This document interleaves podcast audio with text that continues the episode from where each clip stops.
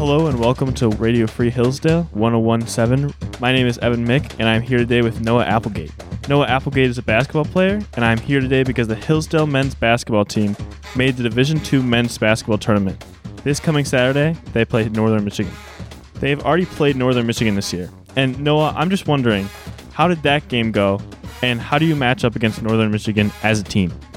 Yeah, that game went well. We um, we beat them pretty handily, but they were coming off of a three game road trip. That was pretty tough for them. So uh, they were a little bit tired. So we we might be seeing a completely different team. I know that they have some new guys in. I know that some of their guys have been playing really well lately. So we'll see we'll see how it how it unfolds.